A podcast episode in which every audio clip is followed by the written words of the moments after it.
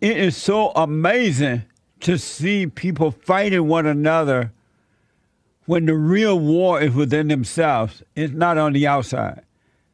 And that the children of the lie have been deceiving them to believe that the battle that you're dealing with is outside and it's someone else's fault. Literally killing and robbing and destroying over a fake idea, over a lie. It's just not true, but it seems true when you don't know yourself. The spiritual battle that is happening is happening within you. The war between good and evil is within you. It's not with someone else, no one else. And if you get to know yourself, you will see that. And then we can have peace on earth. The problem is, most people are angry and cannot see and they have been brainwashed. They are being brainwashed all the time. If you want to know what the brainwashing look like, watch and hear what's happening in our country right now. It's just not true. And how do you prove a lie? How do you prove a lie? Once a person believe a lie, that's it. You can't convince them. They have to either see it for themselves or suffer and die. It is amazing. Like you should never, never, never, ever, ever, ever, but never prove that racism exists. But the the people, the brainwashers, the liars, believe that it does, and they can't prove that it does. But you can't prove that it doesn't. They have to either see it for themselves or don't see it.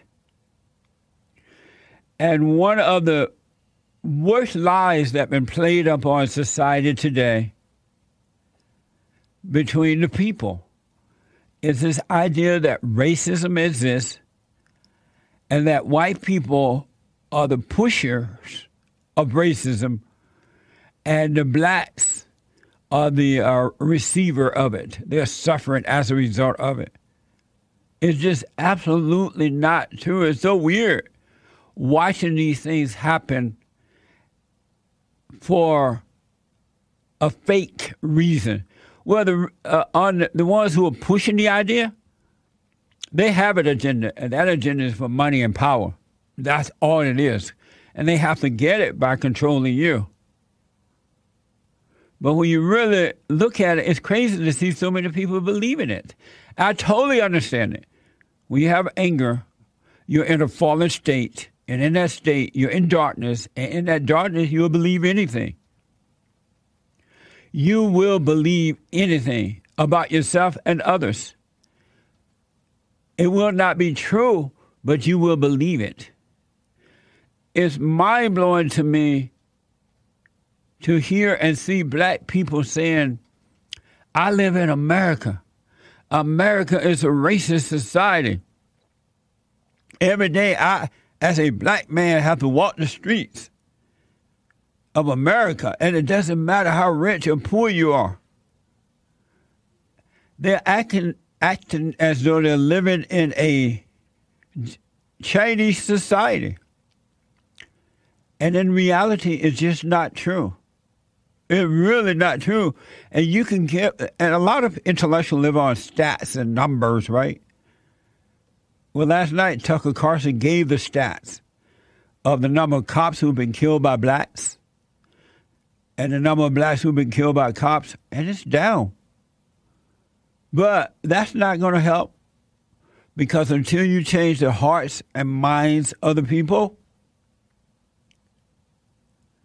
it's not going to get any better.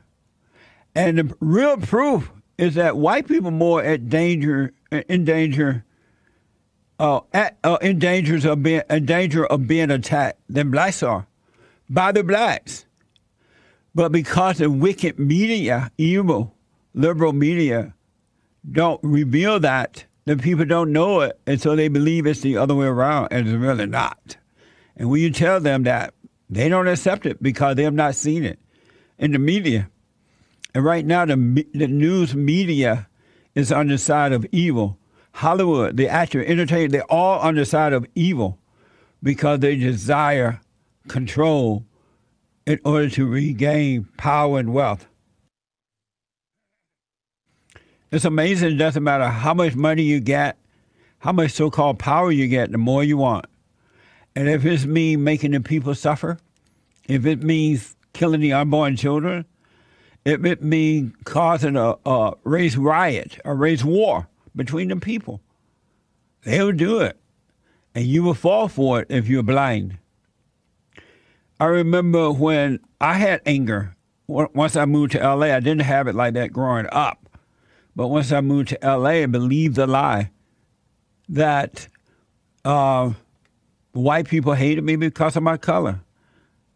In my early 20s, 19, 20, I believed the lie because I listened to the lie.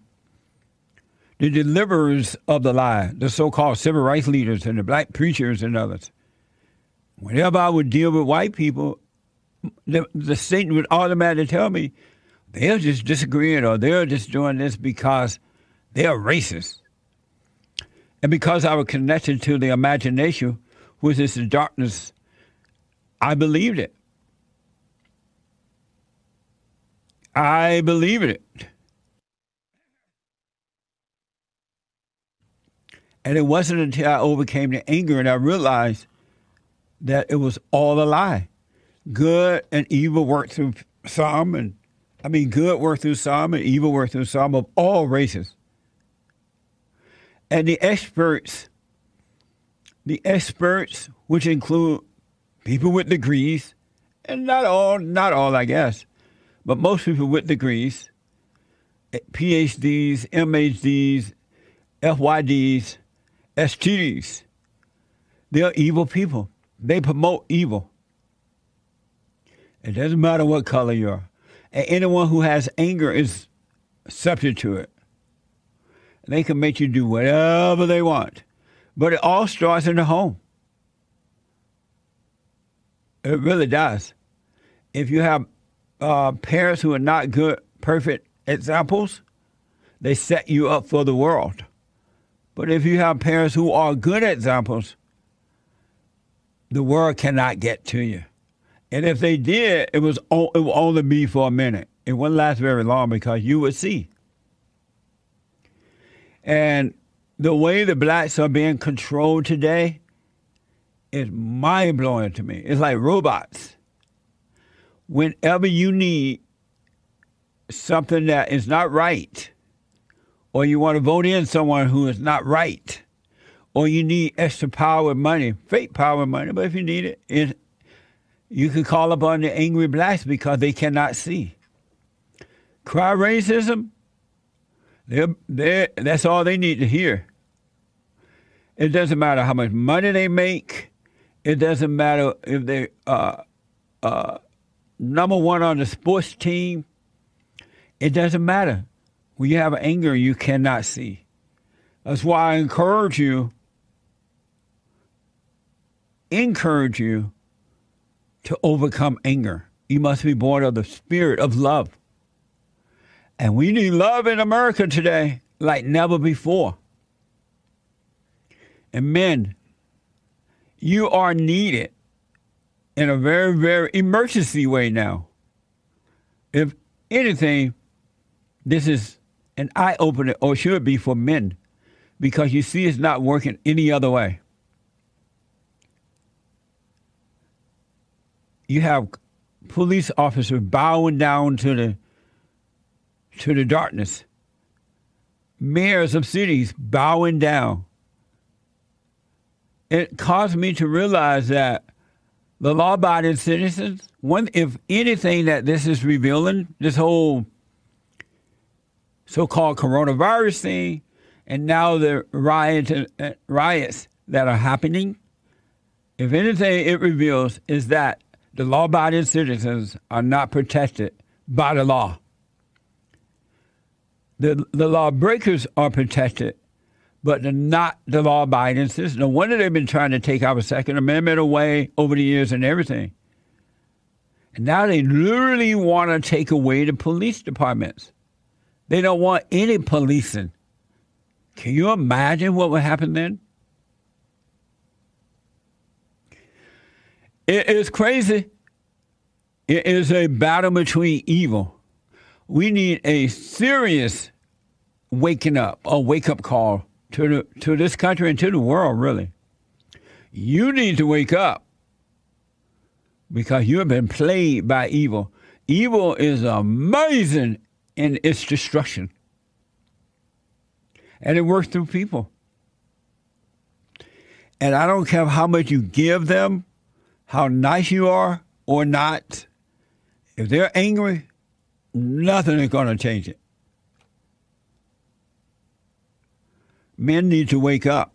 And when men wake up, the world will wake up.